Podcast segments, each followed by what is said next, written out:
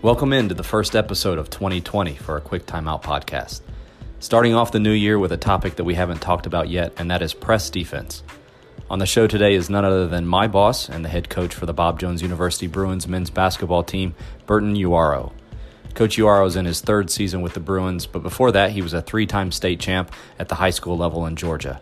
One of the main reasons for the success during that time was his team's press defenses, which he'll explain in some depth in the interview. Before we start, as always, I want to thank our sponsors, 323 Sports. No matter the sport and no matter your needs, 323 Sports can provide your sports program with the uniforms, coaching gear, and equipment you need to make this season a success. To find out more about what 323 Sports can do for you, visit 323sports.com. With us today is Coach Burton Uwarow, head men's basketball coach for the Bob Jones University Bruins. This is his third season with us here at Bob Jones. Coach, thanks for coming on. Thank you for having me. Some listeners may know you, but for those who don't, you want to give them kind of a short rundown on where you've been and the kinds of things you've been involved with basketball wise. I worked a couple years here in South Carolina in middle school. Uh, then I went to Washington, D.C. area and worked in high school for a while. Got to be involved with Morgan Wootten and then with his son, Joe Wootten, who is at uh, Bishop O'Connell right now. And Morgan Wootten was still at DeMatha. Came back and worked in South Carolina high school basketball at Mauldin High School for a while. Uh, then had a chance to start my own program in Atlanta, Georgia. I was there for eight years, and then I was asked to come back here to Greenville to uh, take over the Bob Jones Bruins men's basketball team. So that's a little bit about my journey. I'm in year 25 right now and looking forward to more. I've been wanting to have Coach on for a while just to talk about press defenses. I just didn't know when would be the best time to do it during the season. Um, I know some mid-season during a holiday break. Uh, they like to introduce some some wrinkles into their defense, so I figured now would be as good a time at any time. In my opinion, from what I've seen and heard and watched on videos, Coach Uwarow is really the best teacher of press defenses that I've ever seen. So, beside me having seen you in practice, I don't know that I've ever actually heard you talk about kind of where you picked up your pressing philosophy, if it was something that you got from particular coach in the past or if it was something that you kind of have built up over the years but where exactly did that press philosophy come from well, in recent years, uh, Bob Huggins has had West Virginia known as Press Virginia. But earlier in my career, I really went to him and wanted to know more about his offense when he was at Cincinnati before he went on to Kansas State and then into West Virginia. And through that, I was, as often happens when you go to ask one question, more things open up, and and I'm an avid learner of everything, and I've really always been kind of focused on defense. And growing up, Duke was deny everything. I was a Duke fan, tried to do everything that Coach K did, but I quickly realized I didn't have Coach K's athletes, and really looking for a better way to be more effective on defense. And so Bob Huggins always talked about his box philosophy and box theory. You wanted to get it on one of the the courts divided into three boxes. You wanted to get it into one of the outside boxes, and then you wanted that box to shrink. And so instead of denying it to the side, that's where really where we want it as coaches in most defenses. We want it to be out of the middle third of the court. And so uh, that began my half court philosophy. If you're going to press, your full court press philosophy needs to match your half court philosophy so you can drop into that. And so I really started looking at ways to make sure that the ball handler always crossed half court on one of the outer thirds. So fast forward, I, I looked at started looking at a bunch of different coaches. I didn't think anybody really taught that as well as I wanted. And through a lot of research and, and asking, I I looked at women's programs, which I which I hadn't really before, and that opened up a whole nother avenue um, that I hadn't seen. And Andy Landers was a really good coach at the University of Georgia. Uh, I didn't talk to him while I was in Georgia. I already had this philosophy, and he was already retired by the time I moved to Georgia. But I had a chance to talk with him later. But his philosophy of teaching man to man press sets up the rest of your presses. And so getting the ball receiver as soon as it's inbounded, the next two defenders staggering the outside shoulder of the guy who's on the ball. So every time the ball handler is looking to drive, he knows that whether he goes left or whether he goes right, he's going to face another defender. And so we always want the ball to be in the outside box and everybody on the team to be in that ball side box, have at least one foot on that ball side box. And so that's where my basic theory started. And then, you know, being in the DC area, being in this area, Oliver Purnell at Clemson really started perfecting changing your full court presses, and Shaka Smart was part of that staff, and then other assistants that have gone on were part of that staff. Shaka Smart kind of did his own take of it on VCU, and uh, the VCU coaching staff is still part of that Oliver Purnell coaching tree, and so alternating defenses and trying to get what you want out of different zone presses that's kind of the lineage of, of where I am today. You mentioned right there at the end the zone presses, but before that, coaches probably were thinking, well, that's just a type of man to man defense. But you've kind of used those philosophies, the the basic principles in other defenses other than the just man to man. So you know, based off of what you've done in the past, the success that you've had, what all kind of zone defenses, press defenses have you used? And specifically, what have you found to be successful at the high school level? I think if you're a high school coach, if you really have what say on what goes on at the lower levels of your program, I know in Georgia, there's a, a lot of public school coaches um, that kind of have budgetary purview and hiring and, and firing purview over the local middle school coaches. And I'm not sure how many states have that type of philosophy. I know a lot of private schools have that. But if you have that, I would start with man to man and then you know, I don't I don't know that you can effectively switch into different presses if you're only having the guys for a year or two on the high school varsity level. I think to really be effective at it, it needs to be a systemic thing in your program, and you have to really have a clear, delineated way um, to build that up. And so, I would say generally, I think a two-two-one press can have so many looks. That's where I would start, just mastering a basic two-two-one zone press and getting there. Um, if you just have to set up out of free throws, that's fine. First of all, I think it can give you a slow pace if you want to back off a little bit, if you want your pickup point to be a little bit further back and you want, want to make the middle of the court look crowded. Think a 2 2 1 can slow it down.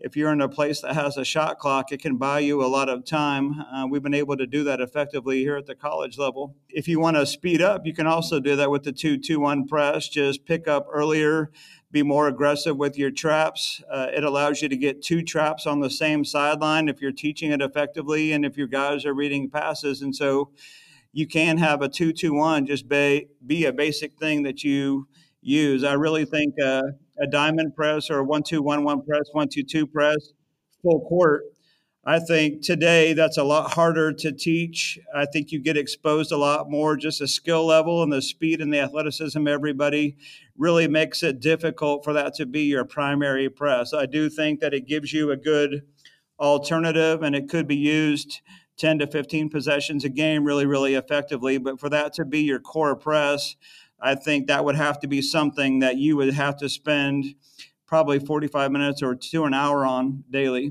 221, I like to do it off of free throws. And I started probably 10 or 15 years ago, just always changing what I did out of it on a free throw situation. So I didn't care if it was my biggest guy shooting the free throw, he would be the front of that.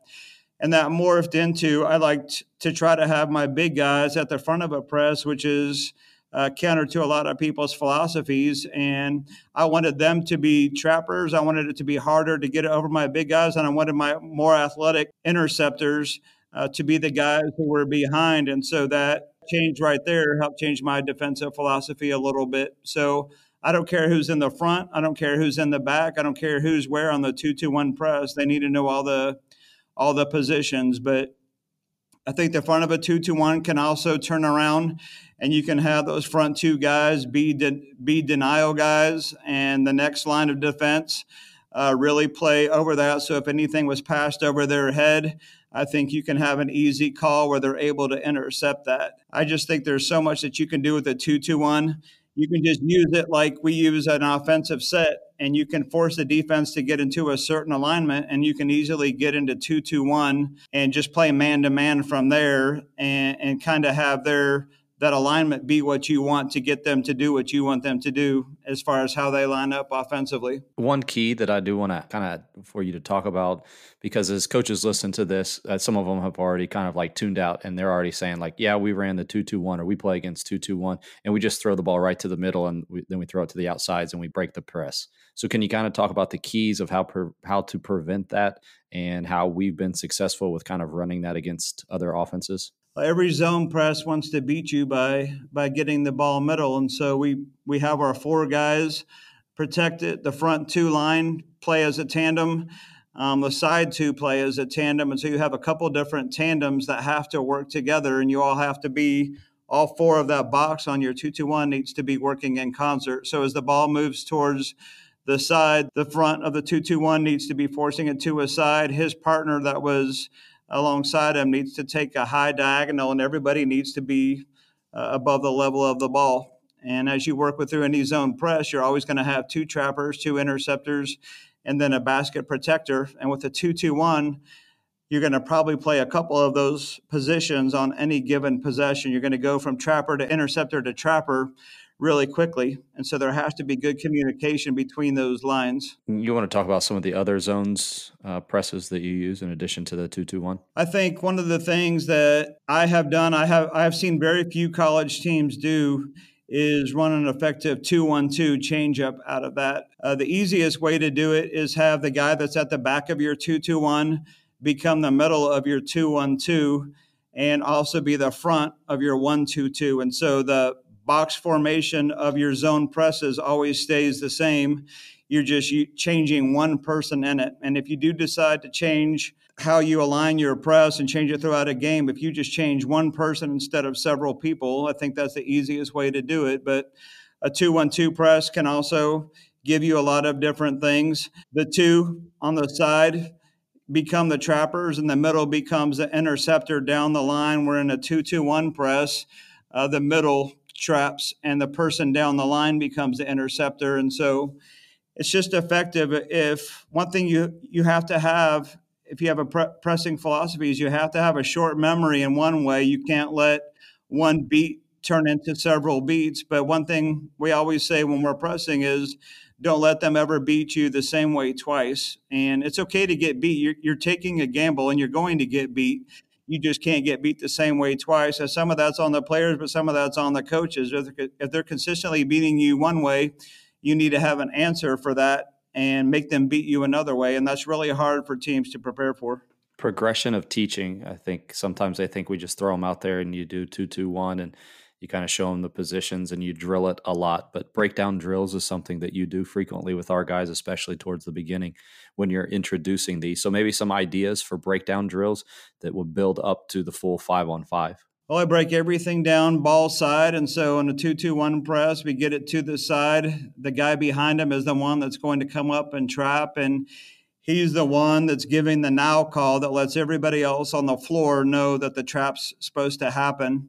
I think sometimes younger coaches think that you don't that you're going to surprise them and you don't want them to know what you're doing. But I don't care if they know what we're doing. I want the now call to let them know that they're about to get trapped. Um, there doesn't need to be any secrecy behind it. So I start with just those two who are going to be involved with the trap. And then I introduce the first interceptor. And then I introduce the basket protector. And that looks like one whole side of whatever zone press you're running. And then I introduce the other guy at the front, uh, who is the second interceptor, and really building it up that way, reversing it, letting him run the letting him run it from both sides, and then over matching it, uh, where you're running eight against five, and you're giving the offense a lot of freedom, the defense a lot of restrictions. If they have to cover way more in practice than they're ever, ha- ever have to in a game, um, that can make your press really tough. Do you feel like any of the presses, whether zone or man, complement any particular style of play, or is that something that we have overhyped a little bit? I do think there's validity to that. A team that's a pack line team probably will not like to speed it up a lot. They don't want a lot of possessions in their game because that tends to be a little bit tougher for for some pack line teams. I think college pack line teams, because of the amount of practice, they're able to do that a little bit more effectively. But I think it can be difficult on the high school level. But if that's what's important to you, I think anything can be done, but it's always going to be at the expense of cutting something out. And so I, I wouldn't say that when I say it's overhyped, I just want to be clear of what I'm saying. I do think it's possible but it may not be the best use of your time to be able to try to mes- mix a like a pack line philosophy with a really aggressive pressing philosophy that may not that may not work but it can work if you want it to i've done it and i've seen it work a lot You've talked a little bit about personnel, and at the high school level, obviously, a lot of times you have the players that are given to you. You're not going out recruiting, which is different from where you're at right now. But even though you were in that position, it seemed to me from having observed you from afar, you still had success and kind of did what you were going to do despite who you had on your team. So for the coach who says, "Well, I don't have the personnel for that." Do you feel like that should be a factor and how much of a factor should it be or should it still be something that you try to do and it can be done if you teach it the right way and drill it enough? I think if you don't have a ton of talent or if you're a pretty transient school, like when I was in DC, because of the nature of military families there, I rarely had somebody for four years. And so I started having to have a philosophy where I could be successful no matter who I had. And I just determined that I think pressing gives your team an aggressive philosophy, aggressive mindset, even if you don't use it a ton in games. I think I don't think there's any better way uh, to get your team to be aggressive from the beginning of the season than to start pressing right away. You know, a lot of turnovers come from bad decision making, and I think the more you press and practice, the more it helps your your decision making. Um, you're going to have to use it at some point in the season when you're behind. And so I think everybody has to have a pressing philosophy. I do think that it, any team can press. It just part of the art of coaching is figuring out which press is, is best for you and who you have. Even if you're slow, you may need to do a, a three quarter court press, but I think you still need to apply apply pressure. I don't think you could ever just sit back and let the offense come and do what they need to do. I think you need to dictate to the offense that you're going to take something away. The whole art of practice and coaching is to take away the other team's practice habits. And I think pressing does that better than almost anything that I know. So obviously, this podcast is not going to do any press justice as far as teaching it from start to finish. But for the coach who is like, okay, I'm gonna I'm gonna go ahead and try this. I'm gonna do some more research on it. Are there some basic principles that you can give that should be taught, emphasized, no matter the press? If it were me, there's a lot of notes on the internet now from the Andy Landers press. I would start with that because I think if you start with teaching how to go man to man that way and everybody on your team guarding that way. You can easily implement really in a practice or two you can implement a 2-2-1 defense a run and jump defense almost anything that you want to do if you have those basic philosophies of how hard you need to guard the ball and how the people off the ball can support the defender that's on the ball. And i, I don't know of a better place to start than there I would say also just the communication that you talked about, um, whether it's verbal communication, nonverbal communication, as far as like passing off the guy in the middle. If you have a team that doesn't talk, we were even talking with our team today about this, but if you have a team that doesn't talk, you're you're probably not going to be very effective in a press. Is that safe to say? Yes, and I think you know, I, I, have done this, and I'm sure other coaches have as well, where we've decided we're not going to press this year because we don't communicate. And I don't think that we can give up that easily. I think that that is a way to help their communication is by making them making them do that. A press is a good way to do it. I think in the course of a game, uh, one syllable words are the best way to communicate, whether it's an offensive set, defensive set. Just one forceful command, um, like we say now when we're going to trap, we say flash when a guy is is coming up that we need to be aware of we say stay if somebody needs to. And just those one syllable things are easy to say. You don't have to repeat it 10 times. Just do it once and then also point what needs to happen. Um, none of us are mind readers. The guy in the back can always see what's developing in front of him. And I think the back of whatever press you choose needs to be that the guy needs to be your best communicator. I'm guessing that after coaches listen to this, they're going to have some questions. So, uh, you want to give them either your Twitter handle or uh, a way that they can connect with you to find out more about some of these or get some of the resources that you have. Uh, Twitter, I'm Bruins Hoop Coach. Uh, my email address is bjuwarrow at bju.edu. That's Coach Burton Uwarow, head men's basketball coach for the Bob Jones University Bruins. Thanks for taking the time to talk to us, Coach. Just really quickly, if you haven't heard yet about Anchor, it is the easiest way to make a podcast. It's free. There are creation tools that allow you to record and edit your podcast right from your phone or computer. Anchor will even distribute your podcast to Spotify and Apple Podcasts and other platforms so your show actually gets heard. You can even make money from your podcast, no matter the size of your audience. It really is everything you need to make a podcast all in one place. So download the free Anchor app or go to anchor.fm to get started. That'll do it for this episode. Be sure to hit that subscribe button if you haven't already and share the podcast with your coaching friends to help us grow the game. Thanks so much for listening. We'll talk to you again at the next time out.